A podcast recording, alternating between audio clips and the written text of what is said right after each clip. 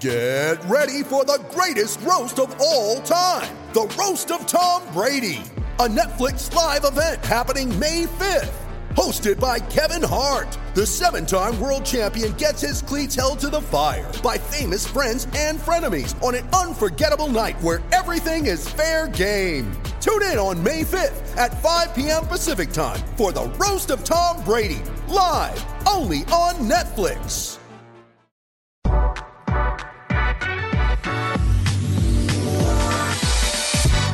Today's episode of the Nick Bob Podcast is brought to you by Pella Windows and Doors. If you're looking to install some new windows or new doors, great place to start with Pella is their showroom.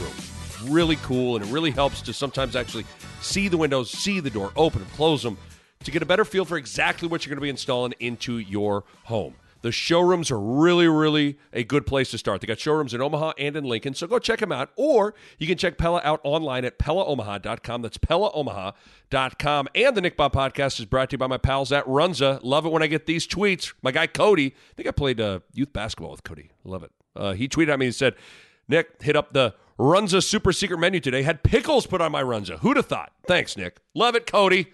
And all you need to do what Cody did and take advantage of this super secret menu that Runza has let in uh, all of uh, my listeners in on, where you can put anything within reason on a Runza sandwich. If you want ranch, go for it. You want pepper jack cheese put on your, your cheese Runza? Go for it. You want pickles like Cody? Go for it.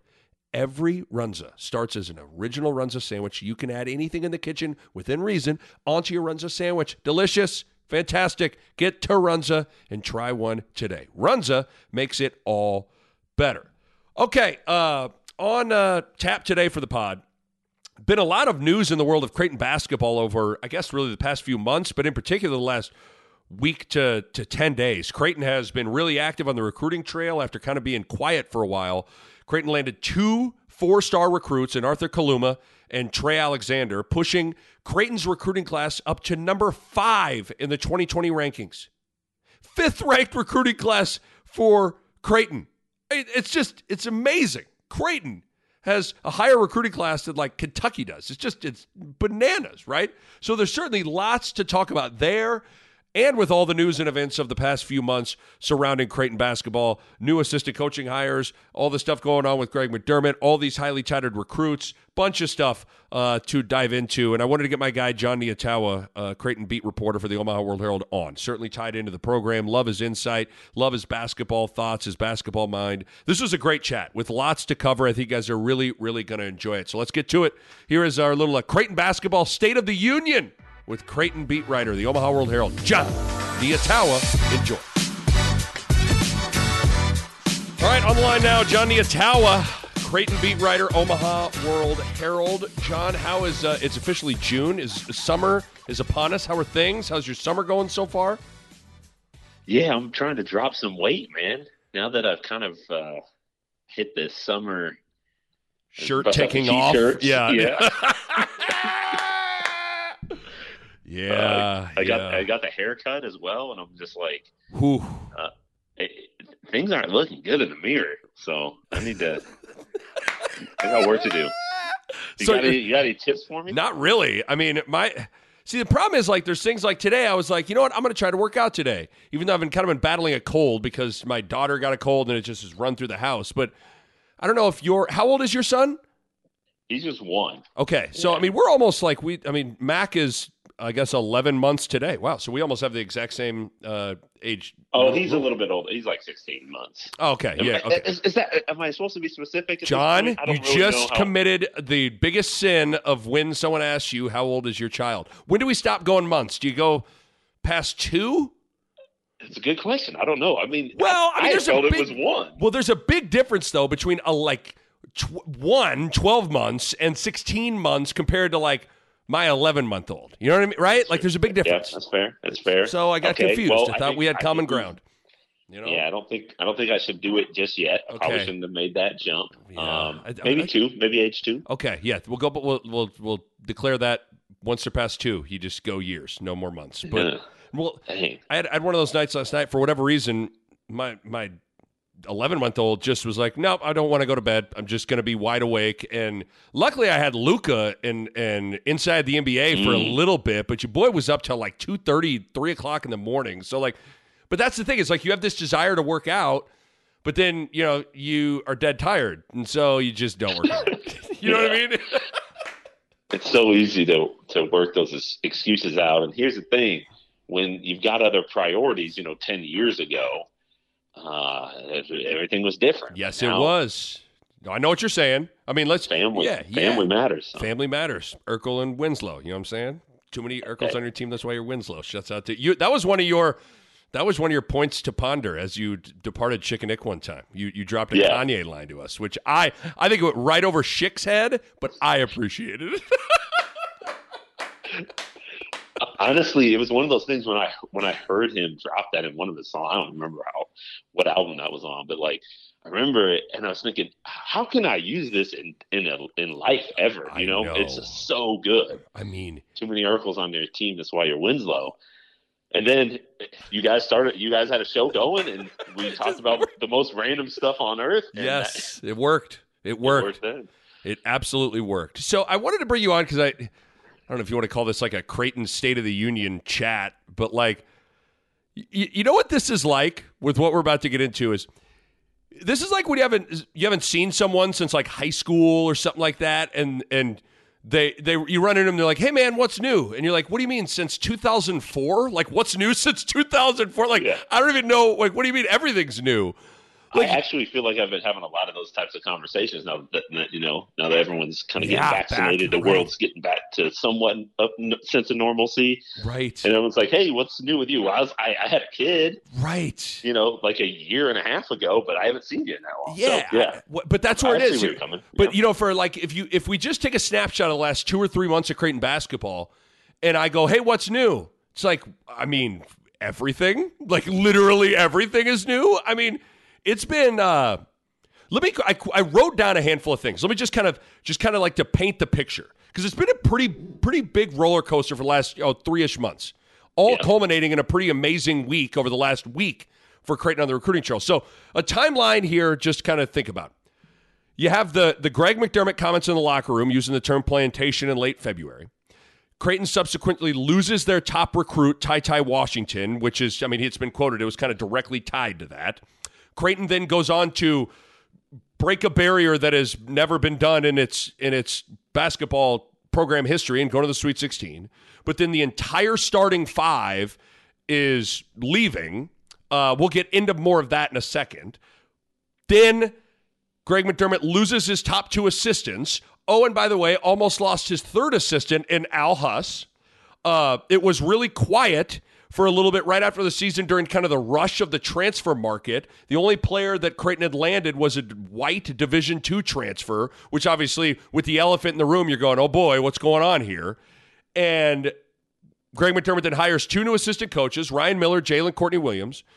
Then all of a sudden, in a flurry, the sky was falling, but then in a flurry, they land two four star top 60 recruits and Kaluma and Trey Alexander. They get this six nine uh, Keyshawn Feazell from McNeese State. And now, Wing Bang Boom, as it sits today on June 3rd, Creighton, yes, Creighton has the fifth ranked recruiting class on 24 7 sports. I mean, I don't even, like, did I miss anything?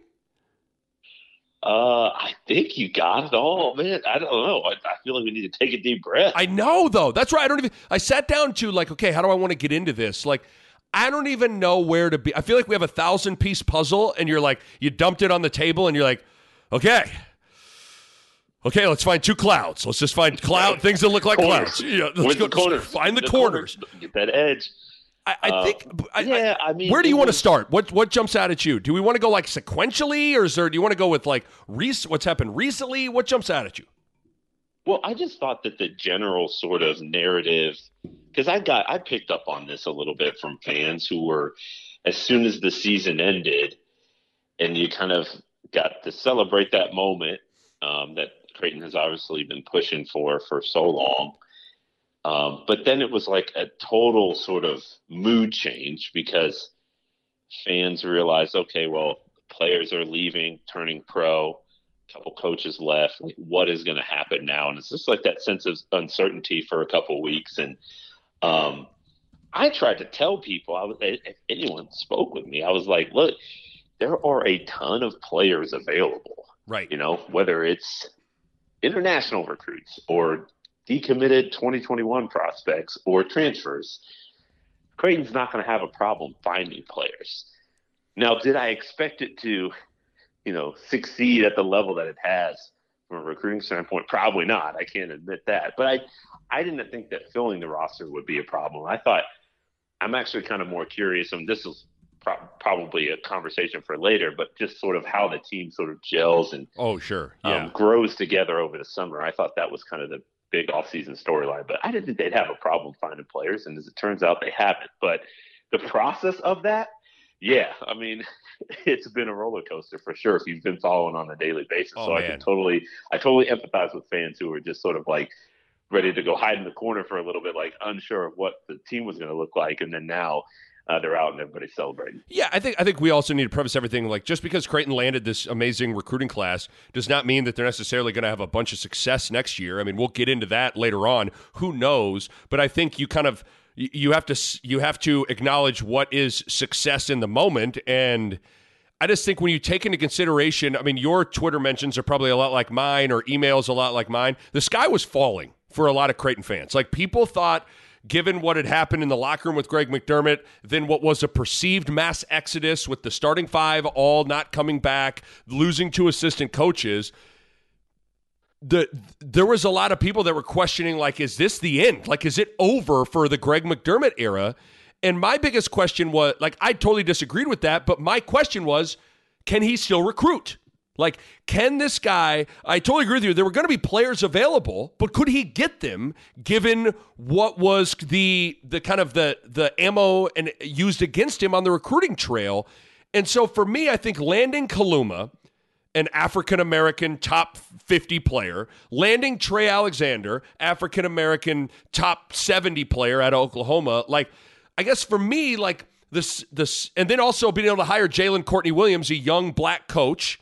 Like those things, if we're just going to address the elephant in the room, like those were big things for me that I was I was like this these are legitimate questions. I have no questions about Greg McDermott the coach, the person if people are willing to give this guy a shot, but was that going to be able to happen? I I was concerned and so I think a lot of my concerns have been alleviated at least in the short term with what he's been able to do recruiting and hiring wise. Yeah, I would say short term. I agree with you. I, I don't know because I think any individual based on what we've heard, you know, the people that we've talked to, I mean, you know, Greg McDermott really well. And I've talked to a lot of his former players who know him well, and obviously people in the program who know him well. And like what he said, in the opinion of those who know him the best, doesn't necessarily reflect how he feels. Sure. Um, he, you, it was a poor choice of words, obviously, comparing this program to a plantation, but that's not what is in his heart.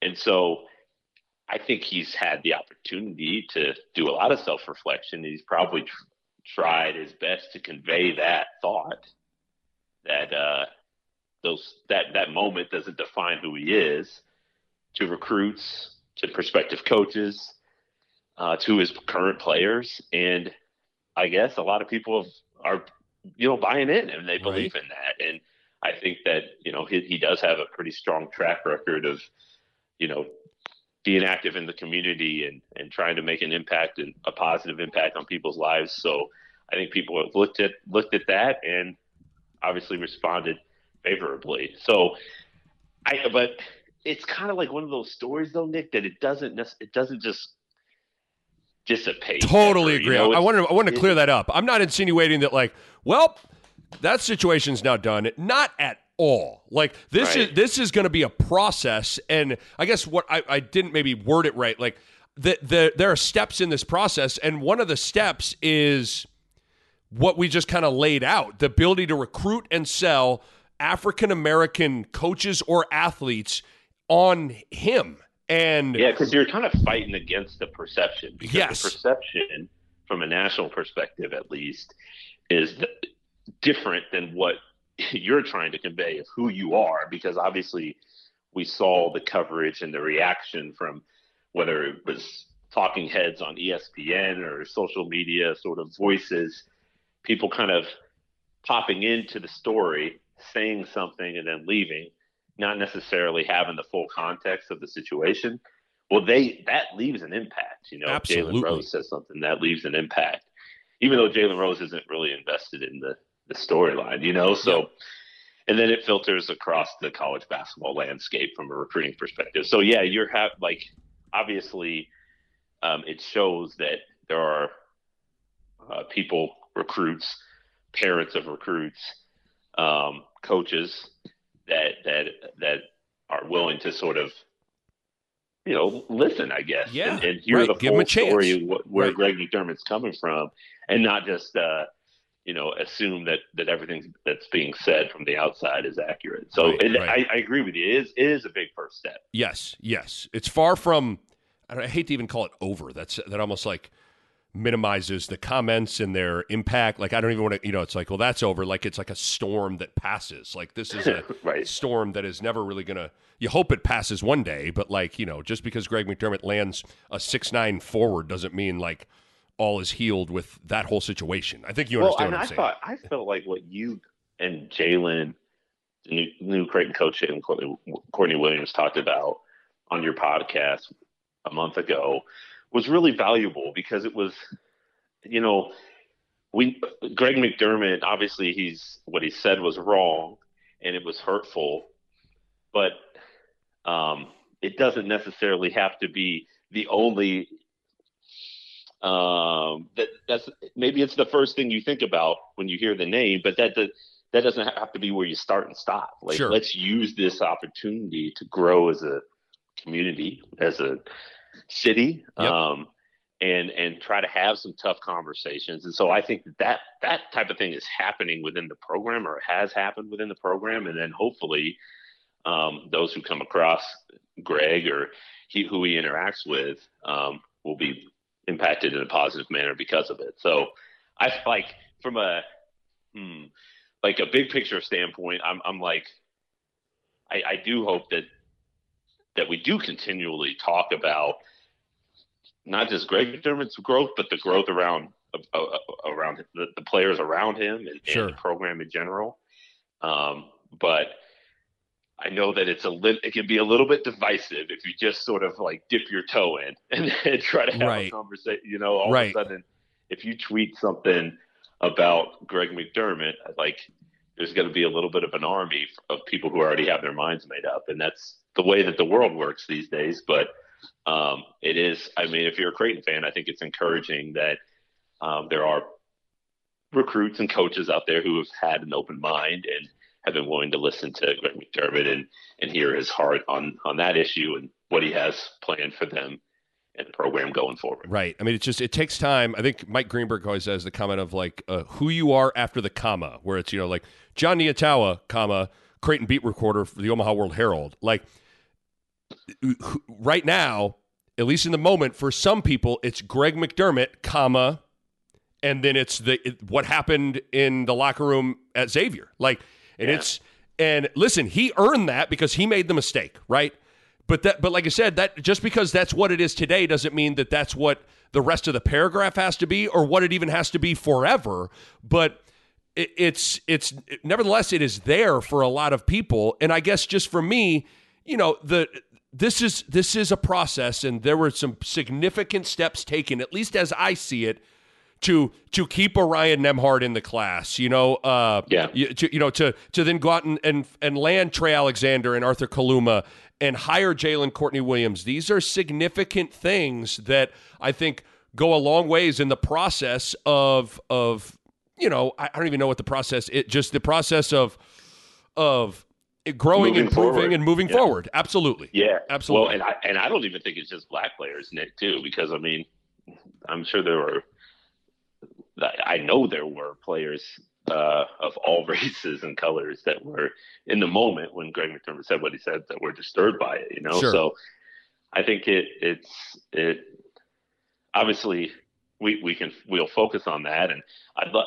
I have not talked to any of the uh, the new recruits about the, this topic because right. it just doesn't seem it seems like something that you would want to really sit down and kind of like dig into like i said you don't want to it doesn't need to be a, uh, dip your toe in this in the pool type of situation. Like it, you want to get really in depth with it because sure. that's the only way that you're going to actually move the conversation forward. But I am curious to hear what they say. Yeah. And what their thoughts are on yeah. it. But obviously, if they've committed and signed, uh, they're on board. So, uh, I know. It, I, Creighton fans have to feel pretty good. The Nick Bob podcast is brought to you by Pella Windows and Doors. And I want to talk to you guys about energy efficiency. And if you go into Pella's website right now, you look at it, and how about this? One, two, three, four, five different types of windows or doors by Pella won the Energy Star 2020 Most Energy Efficient Award. That's big time stuff right there. And they achieved that in a couple of ways. They got insulated glass, which slows the heat transfer, keeping your home at a more comfortable temperature. They got types of low E glass, which is a glass coating that has been optimized for your climate. They got triple pane glass, which you can upgrade to for increased insulating airspace. And within all of that, one of the keys is proper installation, which is key for window and doors to perform at their best. And you know the Pella experts are excellent at that. Bottom line, energy efficiency matters in making your home more comfortable, and Pella windows and doors are at the top of the line when it comes to energy efficiency. Check them out online, PellaOmaha.com. That's PellaOmaha.com. Isn't it funny how, as I'm like saying this out loud, like how stupid I am, and that like I'm only equating this to black players, like they would be the only ones that are offended by it. Like even even in the, my two interviews, I interviewed Jalen Courtney Williams and Ryan Miller. I asked Jalen Courtney Williams about it, but I didn't ask Ryan Miller about it. Like shame on me. Yeah. You know what I mean? Like that's kind of ridiculous on my part as I'm kind of saying this out loud here. Right. Um. I, yeah. You know, I, like I think I think that one of the topics that I've sort of it's kind of gone in my like I thought about it in my head a little bit with this um, is if if you're a black player or a black coach and you're associated with Creighton, you're immediately going to be looked at it from whether it's your peers or your family members, your friends, and, and they're going to be asking you, okay, so how do you feel about this? Yes. And maybe as a white player or coach, you don't necessarily get that question as quickly. Yeah, so I don't right. know if you're really off base. Maybe. I think it's just a natural sort of move that we yeah. all make of like, sure. well, that you're supposed to be offended by this, right? Or how do you feel? I know, you know it's a weird thing, but as I'm talking yeah. to you and saying it out loud, I'm like, wait a minute, what am I? Am I processing this right? Like, I don't even know. I, I, I mean, it's just a yeah, it's a very layered, nuanced thing that, like you said, the way you put it, like if you just dip your toe into it, that's just like you can't do that almost. Like it doesn't. It's it's it's not doing anything justice. You're not going to get anything of substance from doing that. So yeah, so, but, I don't know. I but I do think I did kind of want to start the conversation there because I think that was the biggest thing with this this over the last three months. Like, what was going to happen with this? Right? Like, was he going to keep his job? Okay, if he is, well, then what's going to happen? with the roster and all those things. And I think a lot of it, again, in the short term, has kind of been answered. I do, uh, I, I, do want to. I, I don't know what you thought. I thought the narrative a little bit around, other than Christian Bishop leaving, that was the only player in the starting five that has transferred or left the program or decided to not come back that I was surprised by it. I never expected Jefferson or Mahoney to come back. I didn't expect Zegarowski or Mitch Ballock to come back. So I think I think it was kind of unfortunate how that kind of all lined up because it, it was just kind of it was it was labeled like everybody's running away from Greg McDermott. Like, yeah, I think even if what let's say the the locker room comments never happened, I still think all these guys don't come back. I Except Bishop, right on that. Yeah, yeah, with the starters. Yes. Um, Except for Bishop, like- I think Bishop maybe comes back, but I'm I, I, think maybe the comments made it easier for Bishop to kind of go, well, maybe I need to look somewhere else. But at the same time, I don't know. When you really iron out Bishop's reasoning, it makes more sense the more you think about it. Right. I mean, I I always sensed this is just sort of like happened. Lucky enough to be around the program to see these guys practice, interact with them on a semi daily basis. Different this year, obviously, because of the pandemic. But I did always get the sense that Christian was not fully comfortable with his role right. because he felt like he had more to show. And while he did the five, undersized five in Creighton's offense, like he really excelled there. In his mind, it was like, this isn't the best way to market my game for the next level. Like, I need to do a few more different things to showcase what I'm capable of. I always got that sense, but I thought because they were winning and they had so much success that you know he'd be able to kind of like suppress that a little Yep. bit. But um, you know, so that's why I'm like, well, maybe maybe in a vacuum had the comments not happened, perhaps he does still jump and, and go. And then when you, but here's the other thing, Nick. This is maybe a little bit off topic, but but the idea of now Creighton, granted, has elevated its profile, its standing. We know this, but like a player like Christian Bishop enters the transfer portal and, and his options Whew. You know, are Kansas, North Carolina, Texas. It's kind of hard if you're if you know that you're only going to play college ball for uh, four or five years, and you have the option to play at one of those schools. Like Davion Mintz left Creighton and went to Kentucky. I mean, like he, he couldn't have done that out of high school. Christian Bishop couldn't have played at had the option to play at Kansas or North Carolina or Texas on scholarship out of high school. So and in that sense, it's like because I've seen this across college sports, a lot of you know maybe uh, mid mid tier or uh, borderline top twenty five teams that have go to guys on their roster or players that maybe they're the number two option and they're jumping to places like Kansas, Kentucky, Gonzaga, and you're like, wait a second, Right. you know why? Right. Why would you leave the featured role to go to a program like that? But then you think about what that program does, the pros that it's produced, the fan support, the pageantry that goes with No it. doubt. You know, like it's pretty cool to say you played at Texas or to say you played at Kentucky.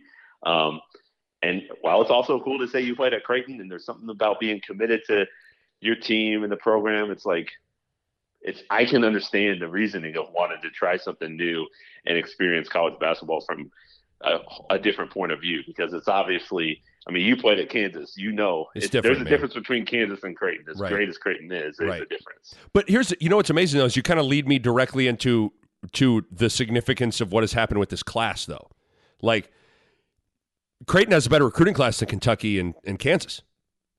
Like True. this, you know, so it's just and I, for me, like I think sometimes you like I, I've made this comment before. I made this comment after Creighton made the Sweet 16, where it's like you can take the kid out of the valley, but you can't take the valley out of the kid. The Missouri Valley Conference, that is, and like I was, I was oftentimes the guy that would host recruits when they came on visits, and I vividly remember when I would, you know, I, there was a kid named Clinton Mann that was uh, on a visit, and he was choosing between, you know, and there was another kid. God, he went to, he ended up going to Florida, but I remember I was taking him bowling, and I was like, we're in my car, and I'm like, okay, so who, you know, what other schools are you considering?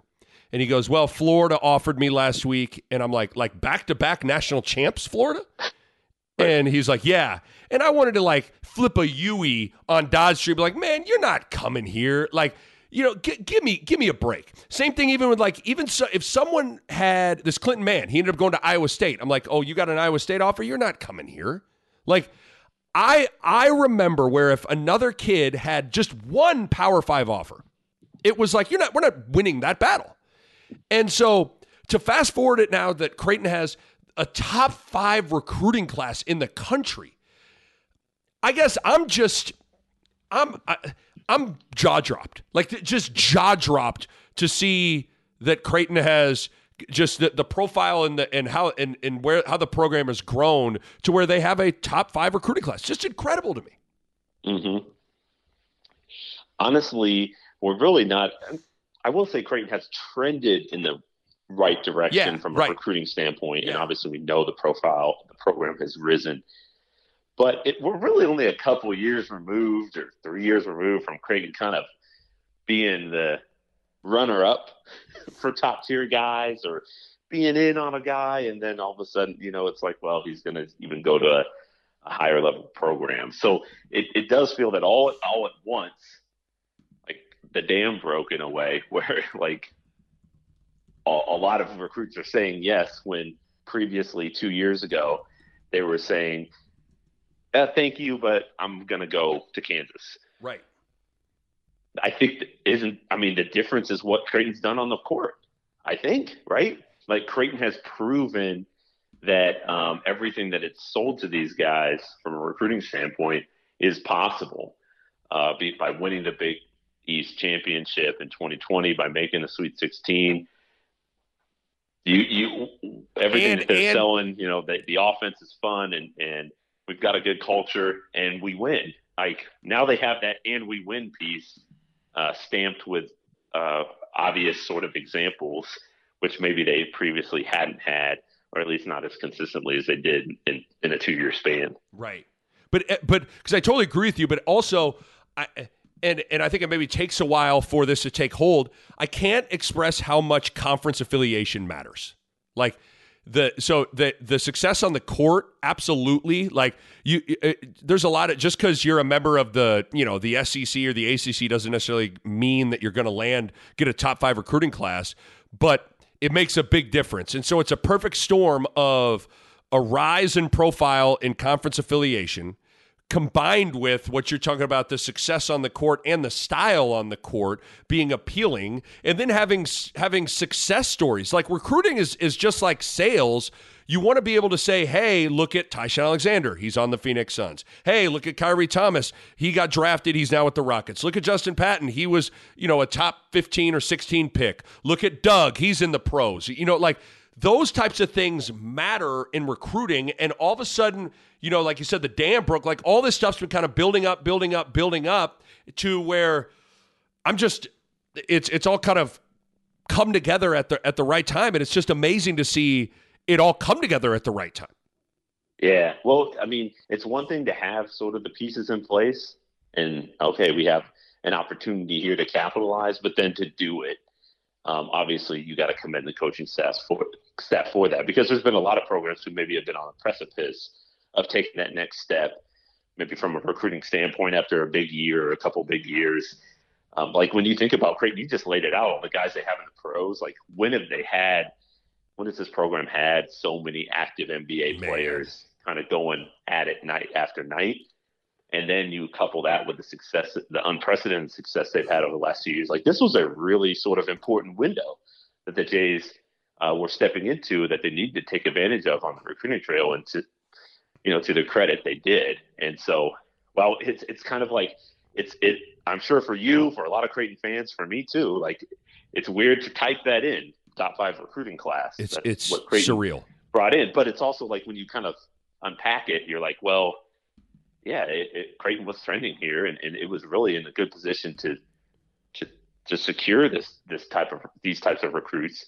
But again, it, they hadn't done it before. So right. the fact that they did is like, okay, well, well, they're here now. I will say two things though that that may have helped Creighton assemble, you know, assemble this group, uh, particularly the last two guys with Arthur Kaluma and Trey Alexander playing time.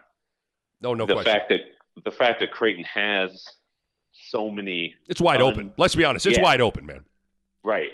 Undefined roles. I mean, it, anybody coming into the program has an opportunity to start or compete for a spot in the rotation. And so those two guys, when they decommitted from their programs, Trey Alexander was an Auburn signee, Arthur Kaluma was a UNLV signee. Like a lot of rosters across the country were pretty full because right. you mentioned the transfer market and how active teams were and how many programs loaded up and got some key pieces well, all of a sudden, some of the big name programs or some of the teams that play at the upper echelon of college basketball in a league like the Big East, as you said, conference affiliation, that matters from an exposure standpoint. Well, they're filled. And so now Creighton has a ton of opportunity to advertise and be like, hey, look at what we've done, look at what we can do, and you get an opportunity to step in and play right away. So I think that helped. And the other thing, too, which is odd to say because – I just talked about this the other day about like Creighton not being able to host guys on campus for official visits and sell its culture, you know, uh, to get people into the facilities and kind of walk around and meet people. Obviously, Creighton, the Creighton community is really special and, and it, it matters to the players and their families. And it could have a really incredible impact just having players on campus. But um, others other programs a lot they like they have some bells and whistles to sell maybe that Creighton doesn't, which can be appealing to to certain players. And it was it almost kind of like leveled the playing ground of like now now we have to have conversations on Zoom and we have to talk sure. about you know what we see uh, in you as a player and who we are as people and communicate our vision to you of what we think you can become. And I I feel like I've always felt like Creighton's coaching staff um, does a really good job of uh, of teaching You Yeah. know, and part right. of teaching Relay, is knowing- relaying their message clearly.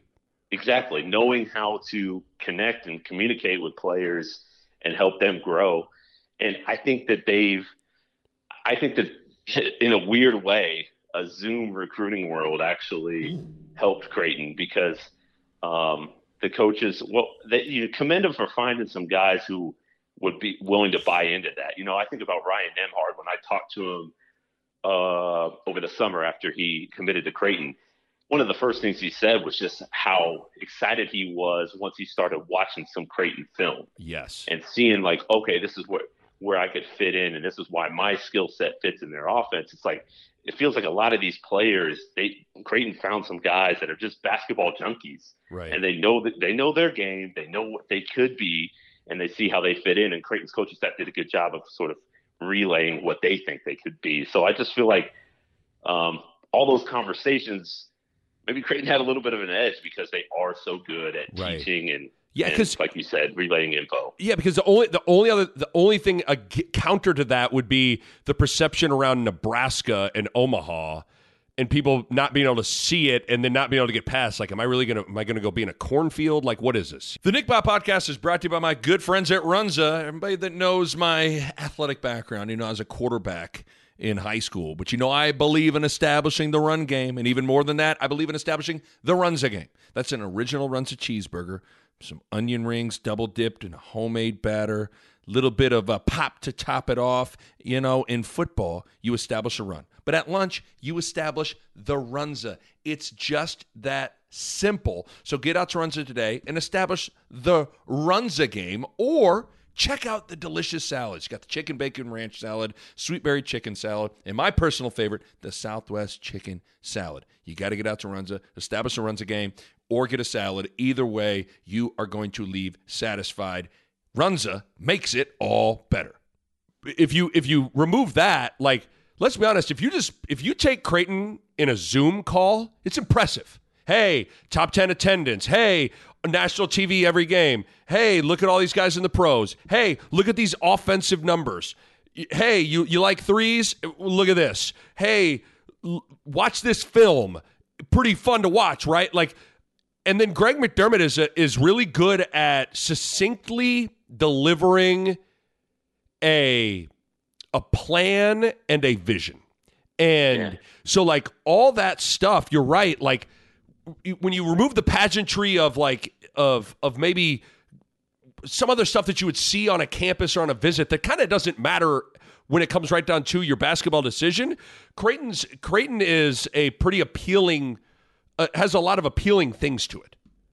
I, I mean, I just think of a, you know think about Marcus Zegarowski, who was like one of those guys who all he wanted to do was get in the gym and work, and and one of the reasons why he chose Creighton was just because one he could do that there, but they were it was so I had focus on my basketball, and that was you know that's That's what. I'm coming Right, here to do. right. Primer goal number one, and these guys are all locked in and helping me sort of achieve what I want to achieve from a basketball standpoint. The, the system fits well, the development fits well with what I do, and I, I just feel like Yeah. Creighton's done a really good job over the last three four years finding players that have that same mentality that know that yeah they've got some work to do, they've got to grind a little bit, but they're willing to do it, and they think that the coaching staff can help them. And so I think there's a lot of guys in this class that uh, while they are high, higher rated and, and they've had more maybe more success than some of Creighton's recruits in the past on a national level, they're you know, it's a, just a more prestigious class. It's obviously ranked really high, but I think their make their makeup it seems is very similar to some of the you know former stars of, of Creighton basketball over the last five six years that have been willing to put in the work and play team ball um, and kind of buy into what Creighton's selling. Right. And not only from an intangible standpoint, also from a tangible one. You know, like you look at like, okay, John Christofilis, he's a shooter. He's I mean, he'd probably fill that Mitch type of role. Okay, you know, a guy like uh, Arthur Kaluma, a versatile three four, where you can see him kind of doing he's kind of a bigger, longer, more athletic Denzel, like that can do you know, like you you see they're fitting profiles too really well. Is there any, you know, so uh, with, with this five man class, is there is there one guy that intrigues you the most? Like, and I, I get like we're going off of like YouTube highlights and stuff, you know, know. so you're like, well, this guy looks like the greatest player I've ever seen in my life, you know, but like, Uh, but there is something to like, like Arthur Kaluma's highlights. You're like, that's pretty good. That's pretty athletic. That's pretty. That's that's that's pretty explosive at the rim. That's a six nine frame handling it. Like there are some things that you can't take away from highlights. I mean, is there is there one guy that jumps out at you? Yeah, because like Arthur Kaluma doing some stuff with the ball that I'm like, I didn't know six eight guys did that. I But again, I don't watch a ton of highlight films of high school prospects. So Right. when I saw some of those highlights, like you mentioned, I'm like, oh, okay. Like, he, Whoa. Right. Yeah. yeah. Uh, you mentioned longer Denzel. kind of Like I was thinking Kyrie almost. Yeah. You know? Like, Right. um, but so Kaluma's impressed. They're all really impressive. They I are. like they they they seem to be. They have some different skill sets, but generally the theme with Creighton when they try to recruit guys, Greg McDermott said this, that they value skill over any anything and everything. And then once if you can add some athleticism and some length and uh, maybe some hops, then they then you're, that's even better. But you got to be able to dribble it, pass it, shoot it, and it feels like all these guys can do that.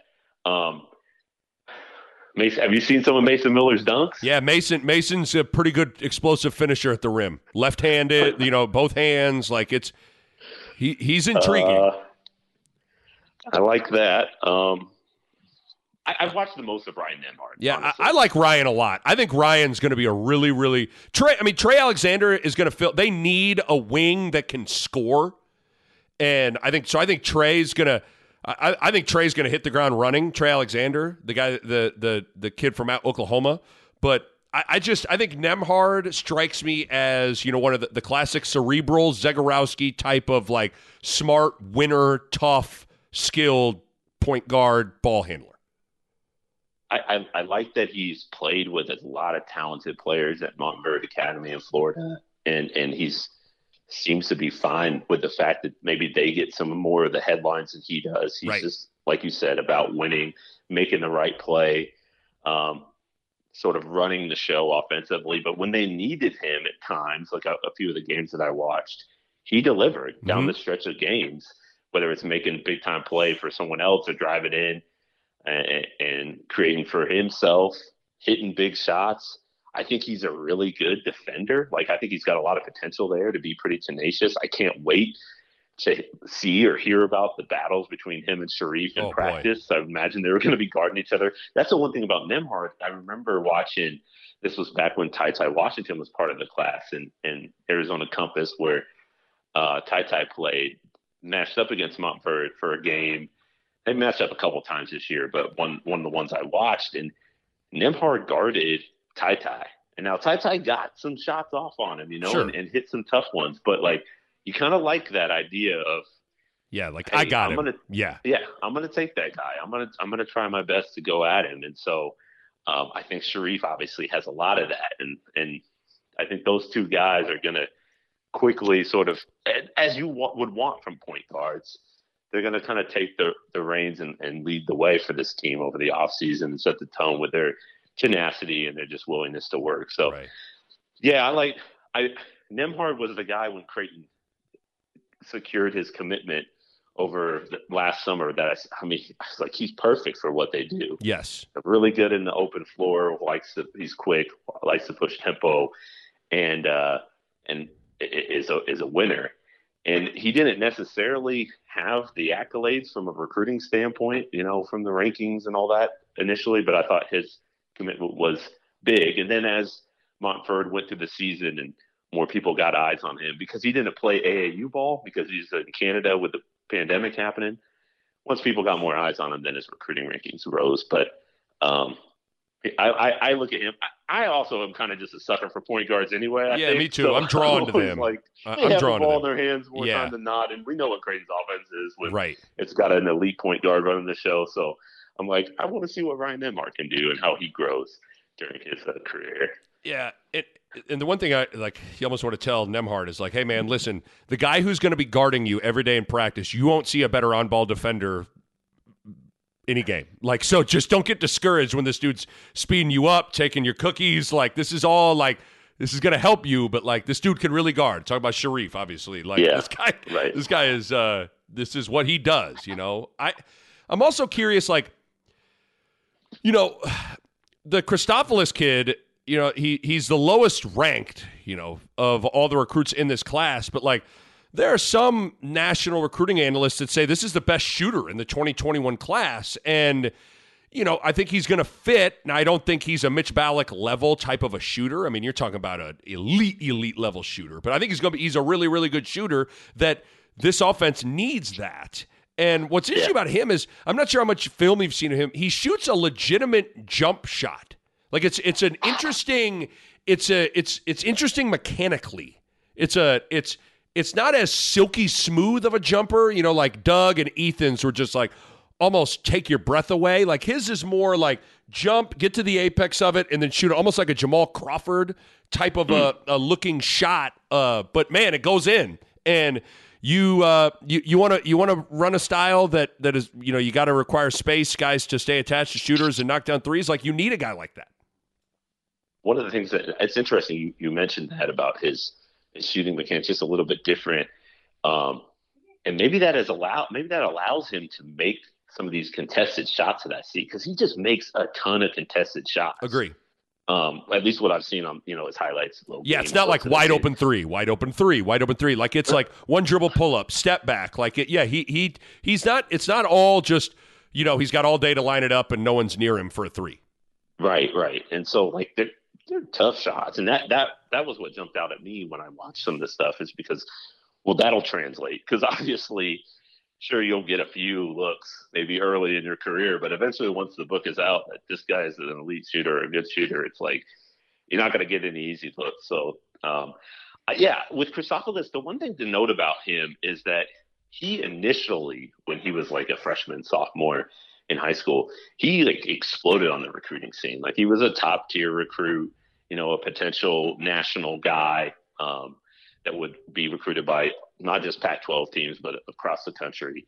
And then he suffered an injury. I think it was a foot injury or a toe injury, and he was out for like 10 months, like right in that prime stretch of development when guys can make a big leap.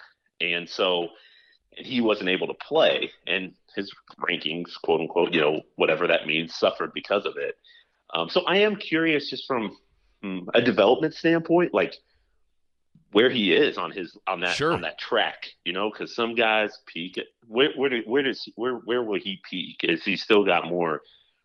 Everyone has more room to grow, but he might actually have more room than people think, right? Uh, because he missed out on so much time, which is uh, usually that stretch is really valuable for guys. So, um, I'm, I, I think I think he's a better athlete than people think as well. So, um, he's another intriguing dude for sure. Well, and then so the other guys in the class then are you know the two transfers. You got you know Keyshawn Feazell from McNeese State, who came with, Jalen Courtney Williams, was you know had recruited him and and you know six eight, big strong guy. Let's start. I want to start with him. Like he, uh, I, I think he is really necessary because you know without him on the roster, they're young, they're thin, they're not very physical. And I think he provides some maturity.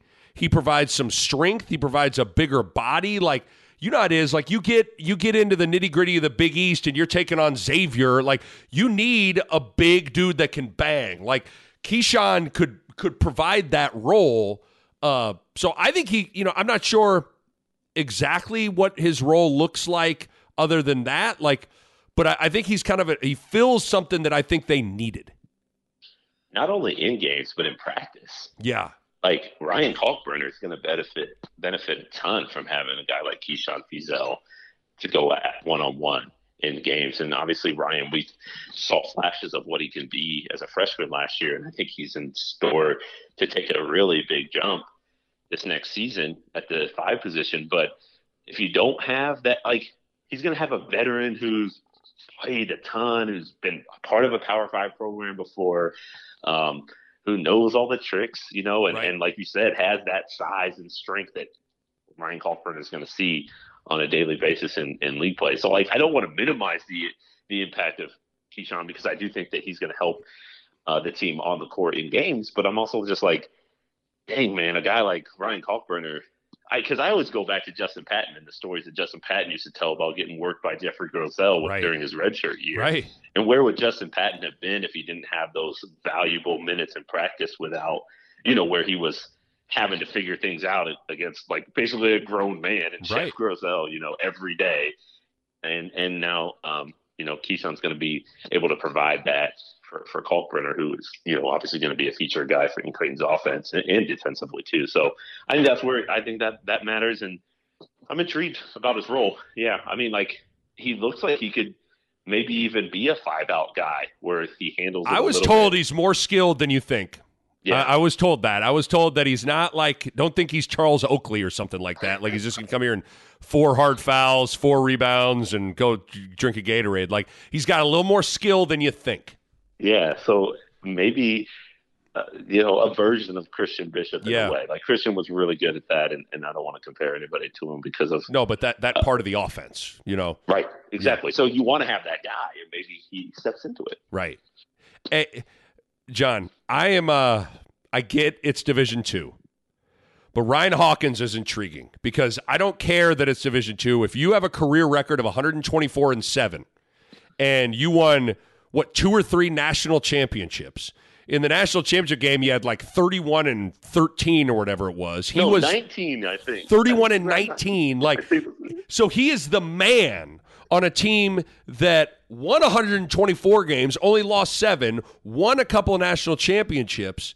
Like, they need a veteran guy that's been through some of those wars, albeit it's Division two, but nevertheless, experience is experience. And you look at his you look at his skills and it's like I, I don't want to like he's not Doug. He's not. But like some of the stuff he does is like in that Doug mold of like inside out, can shoot it, crafty, six seven. You could put him in a small ball five if you wanted. He, he's probably more of a four. Like I, I think he's gonna play. I think he's gonna be a really important guy too. I was I, I guess the biggest question I have is do those interior moves where he's shown a lot of creativity and craft. Like Doug was so good at angles, right, and knowing how to like work his way to the rim and finish in different ways that you know defender wasn't expecting. Like, and he has some of that. So, but can he translate it in just such a short amount of time to the highest level of college basketball? That I'm curious about that. But you know I I think he's actually more athletic than you would think. You know, right. for a D, you're like, oh, D two guy, D two big. You know, like what could he do? Like the numbers say that he's a pretty good defender. He won a couple Defensive Player of the Year awards at that level, um, and he's a good shooter, like forty six percent. I yeah, on a lot of attempts. You'll. Take that as a yes. floor already, right? right. And, and you couple that with what you mentioned, the experience, the winning sort of culture that he was a part of, and the example that he's going to set but I, yeah, like how versatile of a scorer can he be in the Big East? I don't know that, but um, there's really a, there's a possibility that he could make a significant impact there. And but you're um, right. Like, do those do, can he finish over Jermaine Samuels? Can he finish mm-hmm. over? You know, like it's different. It's it's it's different. But like oddly enough, like when you think about Hankins from Xavier, you think about Strus from DePaul. Like We've yep. actually seen more guys make that D2 to D1 leap than you think. It's a huge leap, but I just think this guy has the skills. And when he's deployed in the space and the X's and O's that Greg McDermott can put forth for him, like I'm I'm very like when when I eventually get to go watch a practice, the number one guy I want to see first is him. I just want to see yeah. if it like what it looks like.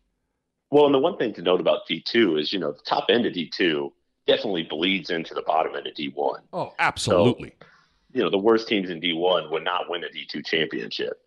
Right. Um, so, and, and it is always tough to know exactly how D2 guys will translate. And some of it might just be specific to the guy. But yeah, yeah you've mentioned there's some success stories in this league uh, alone, but across college basketball for sure.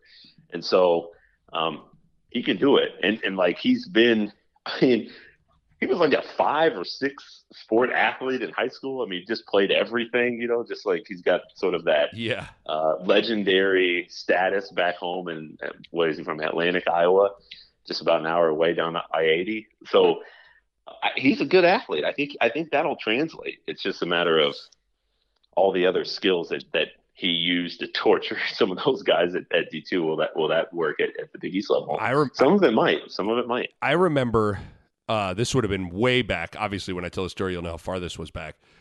Right when the kind of the Metro All Star Summer League thing started to happen in the Omaha area with a lot of the Creighton players and the Nebraska players and the former pro players, I was uh, heading into, I think, my senior year. Kyle Korver was on my team. Kyle would come back and he'd only played a couple of games, but Kyle was on my team.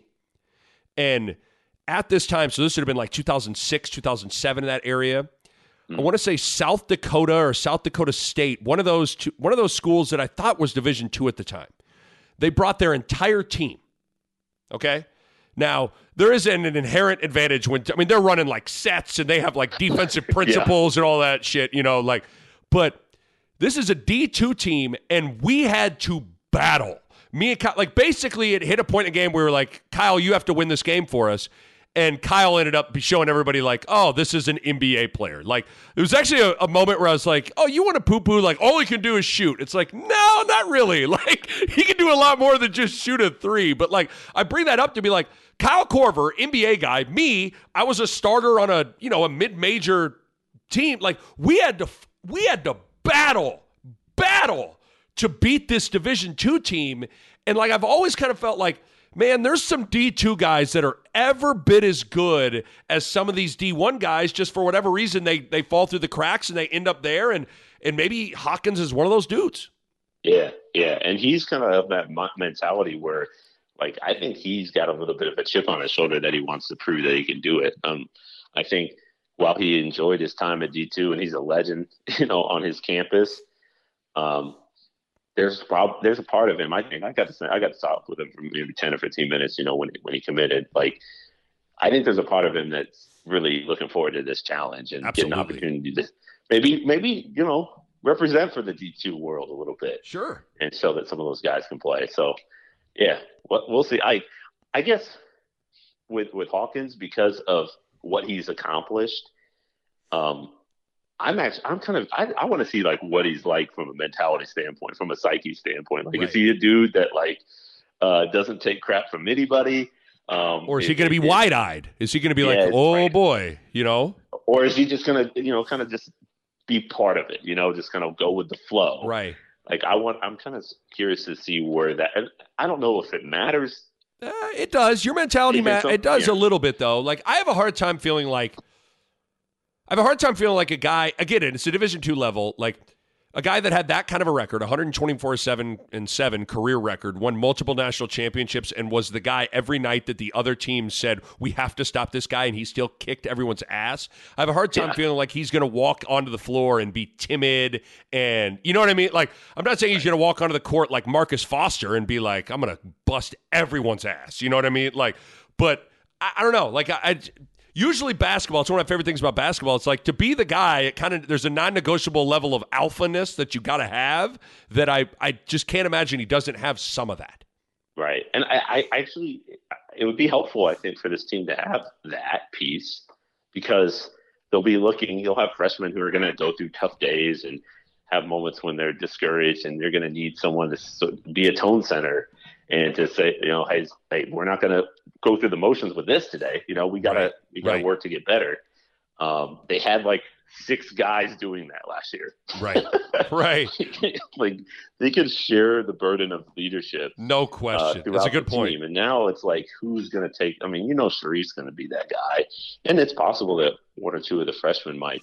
But Emerge. I do think that there might be sort of uh, you know an importance for a guy like Ryan Hawkins who has so much experience and has a track record of winning success. Like they could help. It, it, would be helpful if he, he were vocal and um, able to take guys under his wing and and and lead them. Do you? Uh, what what actually, from what you know, what happened with Al Huss? Like he was close to leaving. He was being courted by some power conference schools. I think Illinois was after him. Like. I mean, certainly a, a, very, very. I think he's one of the most. He's kind of one. Of, you know, we talk about unsung heroes. We always talked about Paul Lusk, and deservedly so. Like Al Huss has been a beast of a recruiter and an assistant coach for Greg McDermott. And you know, I mean, sometimes it's pretty telling when other, you know, uh, these other Big Ten schools are trying to pluck you away. But like, sounds like he would he was considering it maybe leaving? He was definitely considering it. Um, I, it's it's a it's a little bit it's tough because some of this stuff is is probably not for public consumption. And Sure. It's why I haven't like written an in depth piece or story about the uh, I don't know the the The, pursuit news of, Al him. Huss, yeah, I you know. I know. It's weird. I don't even um, want to ask about. I was like, do I even ask? Because I don't. I don't even want to like. I didn't want to pry and even ask some of my connections of like, hey, what happened with this? because it's it's personal, man. It's a, it's a job, and, Right. and there's a lot of things that go Into, into, it, Yeah. whether it's your family or where you're living and the the, the relationships and, and what you want to be as as a coach as you're building up uh, professionally. But um, yeah, no, there there were suitors, interested parties who were looking to hire Al Huss, and Illinois was one of them. Yeah, And so, it's a one seed um, that won the Big Ten. Like, Yeah, that was- that was- Illinois won the Big Ten and, Yeah. and had some. I think Illinois lost all three of its assistants over the offseason. Like two went to Kentucky, one went to Gonzaga. So like right. good program. They got a lot of resources, a ton of tradition, and, and Coach Huss is from Illinois. Like he's got a lot of family ties to that area. His parents live there. Like when he when Coach Huss his playing career ended at Creighton, his first job out of college, he worked for his grandfather's company in Decatur, Illinois, which is like basically Illini country. Like Yeah. it's right there in next to Champaign. And so he's got a ton of family there. So it was like kind of like it was a little bit of a tug of pull there from an emotional standpoint for him, I think, because you got family on one hand and then you got your Creighton family on the other hand and like what where do you want to go? And so ultimately he decided to stay at Creighton and, and the Jays are fortunate because not only did, does he make an impact on the recruiting trail, we've seen that. Um, he's he was the lead recruiter on probably at least half the guys on the roster at the moment. Yeah. Um, I'd have to count it all up to. I think at one point during the offseason, I wrote seven of ten. So um, he he's critical there, but I think he's made an impact offensively. I do too. Um, because he's he's kind of been Greg McDermott's right hand man there. But some of the things that the Jays have done, um, you know, different schematic twists and, and alterations that they've implemented, like Coach Huss has been a part of that. He's a pretty analytics driven guy. Like he studies it and studies the game. Like I think he's grown there.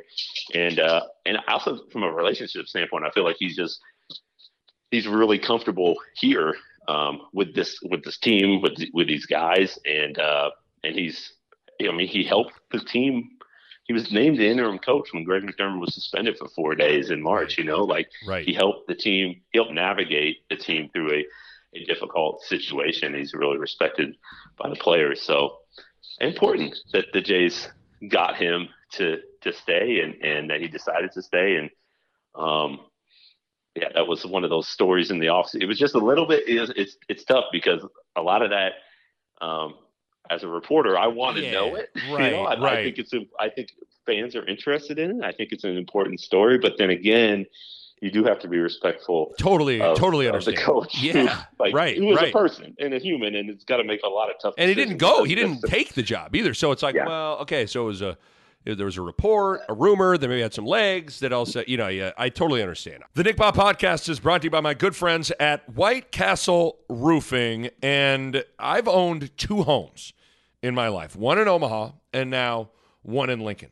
And both times when I had some damage to my roof, White Castle Roofing was who I trusted with the job. I had some hail damage to my roof in Omaha. White Castle took care of that and did a great job. And then I had a leak with my skylight in Lincoln. My guy Ben from White Castle was able to come over, take a look at things, get the pieces needed to fix it, communicated every step, and boom, the crew was over and knocked it out quickly. Done and done. The crew was amazing, man. They're fast, they're efficient, they were awesome. Cleanup was a top priority, and most importantly, they did a fantastic job. You can't trust just anyone with your roof. And trust me, you can trust White Castle Roofing. Check them out online, whitecastleroofing.com. That's whitecastleroofing.com. White Castle Roofing, built with trust, proven by time. From my understanding, I think it was it was Huss's idea to implement Christian Bishop's five out stuff.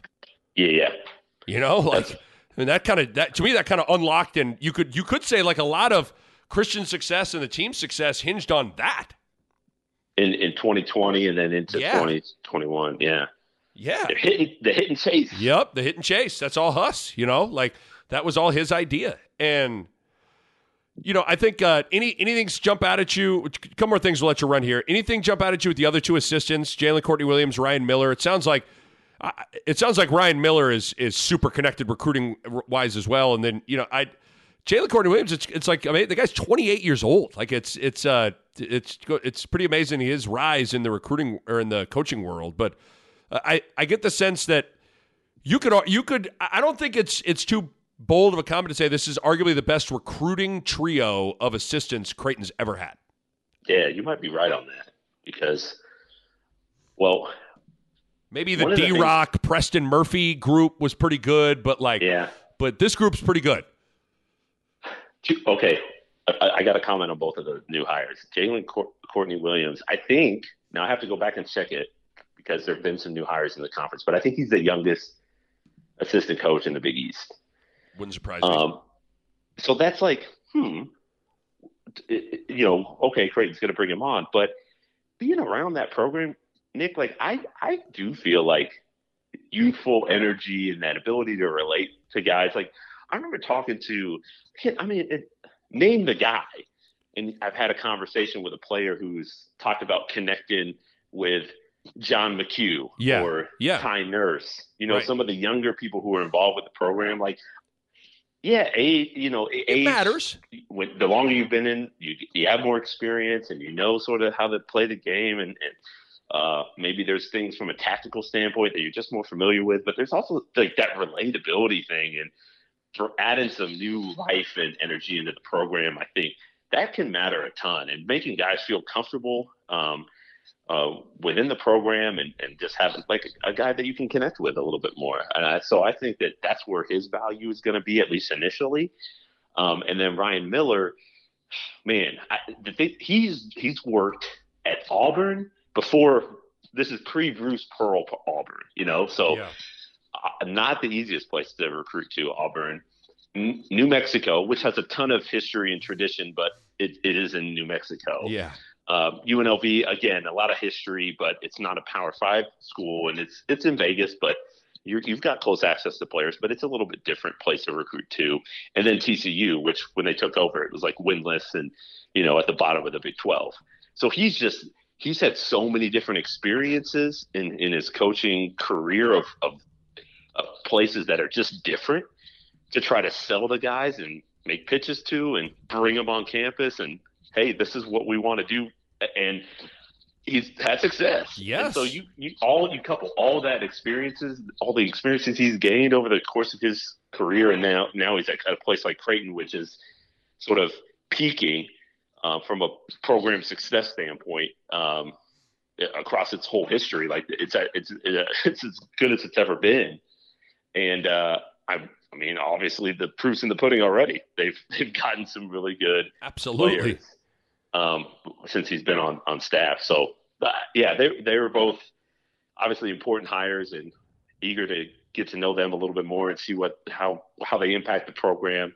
But uh, those are the two things that stood out to me about those two. I, I, forgot to ask you about Antoine Jones. It came out I think yesterday that he is he has announced that he is transferring. I I, I was a little surprised, but then I, the more I thought about it, I kind of wasn't like for whatever reason, and this is kind of the how it goes sometimes. For whatever reason, it just never really clicked for him.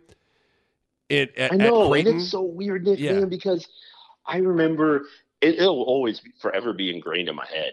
This practice, it was a it was a team scrimmage, so it was like the starters against the reserves, and Antoine Jones was giving it to Creighton starters. Like right.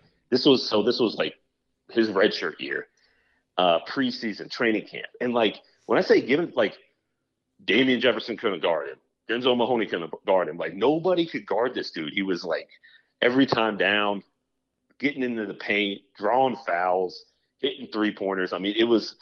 I was looking at it. I was like, man, this he is going to be a great piece for this team. I thought the same Um, thing. He never really got that consistent playing time to maybe show that, and and you, it's understandable, Right. Granted, because of what Creighton had, the veterans they had, how how uh, well connected that group was, and it's a little bit tough maybe to find your flow in a game when you're coming in off the bench and you only play for two or three minutes and you got to sit for like 10 minutes. Really hard. Um, so that's probably part of it. But I, I do feel like Creighton fans never got the true Antoine Jones experience. And for that, I'm, I feel bad for them and him because yeah, he's he was a really fun player to watch, especially when he got hot and got going. And we saw a little glimpse of that against Xavier where he started talking a little bit and right. he was having fun and engaging with the fans. And uh, yeah, it's it's it's unfortunate, but like you said, it, he never like. I know Creighton plays positionless basketball essentially, but it did feel like his game just never quite that that that round peg in a square hole yeah. or whatever the analogy is. Like it just never quite fit uh, this past season, and maybe they could have found a way to make it work, but he's going to go and and find a new place to land. So best of luck to him. But yeah, he was one of my favorite players to cover, man, because of just like his personality was a lot of fun. Yeah, it's just unfortunately like when you watch him, the ball stuck in his hands a little bit. Like it did. Yeah, it, it stuck in his hands a little bit.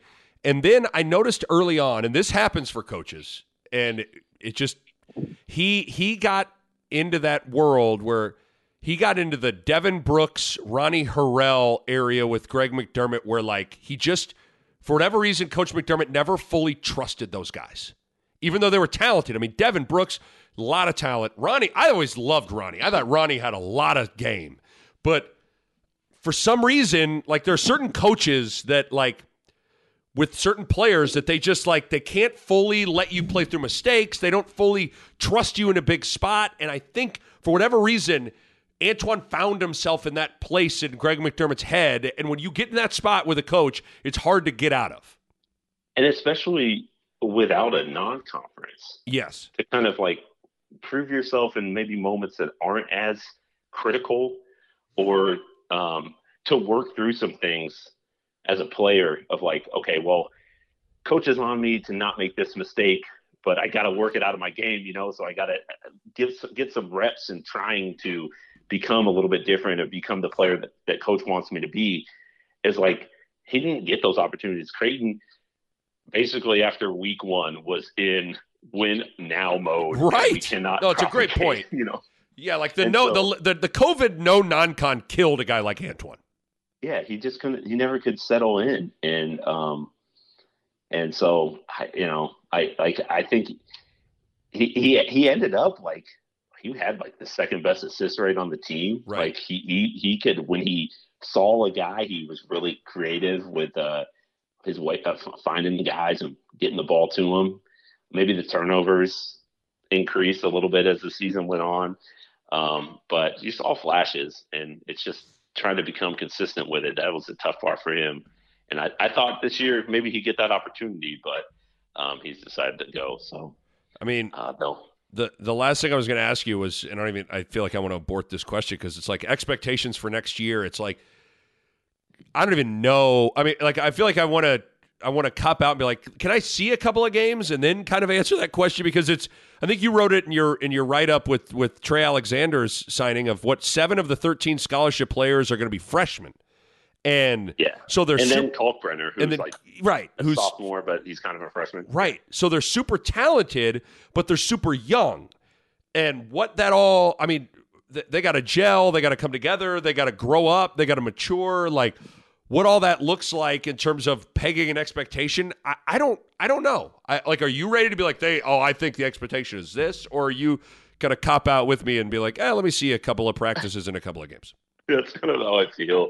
Like I've seen so th- th- there's a ceiling, I think, for teams that are this young. Yes. In college basketball, like you, are probably not going to win a conference championship. Now, I, I again, they could prove me wrong. I, right. When I was in college, um, I went to Purdue, and this group of I think Purdue at the time had four freshmen. It was a real Robbie Hummel was part of the class, right. and that that group went all the way to the end of the season battling. I think it was Michigan State for a Big Ten title, maybe Wisconsin. Like it was, they they showed up in big time games, big time atmospheres, and played extremely well, and you know proved a lot of people wrong. But it's hard, especially in the Big East, which is so veteran laden. You know, it's been a developmental league since it recalibrated and reformed. Like a lot of teams have maybe gotten some guys who are a little bit under the radar and worked with them. And by the time they're juniors and seniors, they've been stars. That's kind of been the blueprint for not just Creighton, for everyone in the league. And the experienced teams tend to be the most successful. So there's going to be, I in my mind, I see just a little bit of, of a cap there, but I agree. Um, it's it. Some groups, if they gel, you never know and that's and that's kind of what I would imagine Creighton's hoping for. And and the one thing that I because I in my head I'm like, okay, let's compare it to 2018, right? Yep. Like that group was really young and they lost a lot of close games and just there were the little things that they were maybe not quite sharp enough on that led them to ultimately finishing just shy of the NCAA tournament in the NIT. Like I could see it playing out similarly, but uh, remind myself, I think this team might be more talented just from a raw talent standpoint. At least that's what the recruiting rankings would sure. suggest. So maybe I'm not giving them enough credit. I don't know. I don't know how to set the expectations. I don't either. Like I don't think we've ever seen one. Certainly not here at Creighton, but even across college basketball. I mean, like Kentucky and Duke have been crazy young before, but they've also had like five NBA draft picks that next year. You know, right. like they're, they're lottery picks who their freshmen were. They weren't guys who um, as is the case in this class. While they, while they are good, they do need some time to get seasoned and to add some some weight and you know just kind of get acclimated to college ball. So I don't know, man. It, it, does feel like a team that's got NCAA tournament potential, but it, it feels also like maybe a wide ranging outcome type group where uh, it, it could go really good or it could go kind of poorly. I'm not. I'm. I'm certainly not just just tossing this year aside coming up. But I'm more so looking at this group and thinking about two years from now. And I do hope, and it's going to be challenging with the new transfer rules that guys can leave and be eligible right away. Listen, it's wide open, but there's going to be some talented guys that maybe aren't playing a lot just because, I mean, you can't play 12 guys, right? Like, yeah. Coach McDermott's going to settle into a seven, eight, nine man rotation, and that's what it's going to be. I do hope that they, if they can keep this group, a good core of this these young guys together, I do think moving forward over the course of like the latter stages of next season, that into year two and maybe even into year three of these young core guys, like now I think we're talking about something. But that's what's going to be. That's what's so damn challenging now about this new transfer rules is, is I think you know continuity is going to be even harder. But man, with this, with the talent on the roster, if they can stick together and gel and grow, I think I think now you're now it's now you're really you think about two years from now, you're like, uh oh, look out. Or even the end of the year. Right. You know, the one thing about that 2018 team, now they had a couple, like Ballock and Alexander were sophomores, so they had a little bit more experience, obviously, than this group. But that it was what it was 2018 19. That that team got better at the end of the year. Like Martin Krampelj, I guess they maybe don't have a Martin was amazing at the end of that season, right. you know, and they won five in a row and almost worked themselves. They beat Marquette on the road. You could see it. The, you could see but, it, you know? Yeah. You could see the growth and the improvement and all of the things that they'd spent all season talking about with, you know, the defensive principles, being in the right, in the right spot and working together as a unit and, uh, you know, figuring things out offensively to make some big time plays down the stretch. It all came together at the end. And and you never quite know when it's going to come together for a team like this a young team like this but it could be sooner than expected. So, you never know. You but it, there but there will be growing pains. No question. it's important. And there's going to be some stretches of play where you're as a fan you're probably just like oh my gosh it's right. so frustrating. Right. Because it's like they could be this but they're not. And you just have to be patient with it. And so i'm I'm eager to hear what Coach McDermott has to say, probably mid-season or maybe even preseason once he's got a chance to kind of work with them on the court a little bit. Of like, I think he's going to be really fired up because he. It's exciting, man. He, he we had some great conversations in that you know 2018 season or 20, 2018-19 season where he was talking about teaching. Right. I think he lives for that, man. We well, talked about it at the top of this conversation about yes, how right. good of a communicator he is. Like, I think he loves that piece of being able to help guys grow and work with a, a group of guys to get them to improve, and then all of a sudden on the back end you get to enjoy it. Um, so I think he's going to roll up his sleeves and have a lot of fun with these guys. And and every practice is going to be competitive as hell. Yeah. Because every job, every job's up for grabs, right? Like, I mean, like literally one. Th- I mean, you assume guys like Shereef, Alex O'Connell, and Kalkbrenner are going to kind of lead the way initially, and like you'd be surprised if game one, though, th- the starting five doesn't feature those three guys, right? But you never know, dude. Like, I mean, and so I just I see this as like a super. Every practice, everybody's gonna have to bring it, and that's gonna be fun too. So this, This is be it's gonna be great. another thing too that stands out about this team too, Nick, is like they're kind of long. You know, Yeah. maybe aside from the point guard spot, but every other position, it's it's like the longest team that I feel like Creighton's ever had. Um, assuming you know you got Ryan Kalkbrenner in the center spot, who's seven foot, seven four wingspan, Right. and then it's six eight, six nine, six seven, six eight. Um, and Alex O'Connell's what six six, and if he's if he plays even some two guard, he's capable maybe of doing that. But you have a six five Rati Andronikashvili at the two potentially, or a six four Trey Alexander who looks like a pretty has some length. I that's intriguing to me too. Like I don't know what that how that impacts the play at all, but it's it, it's it's uh I think it was a goal of the staff when they recognized. I mean, it's a trend across college basketball, across the sport, sport uh, NBA Yeah, too. length you know, like si- yeah, you want it, absolutely. length matters, wingspan. Like you hear people talking about that all the time.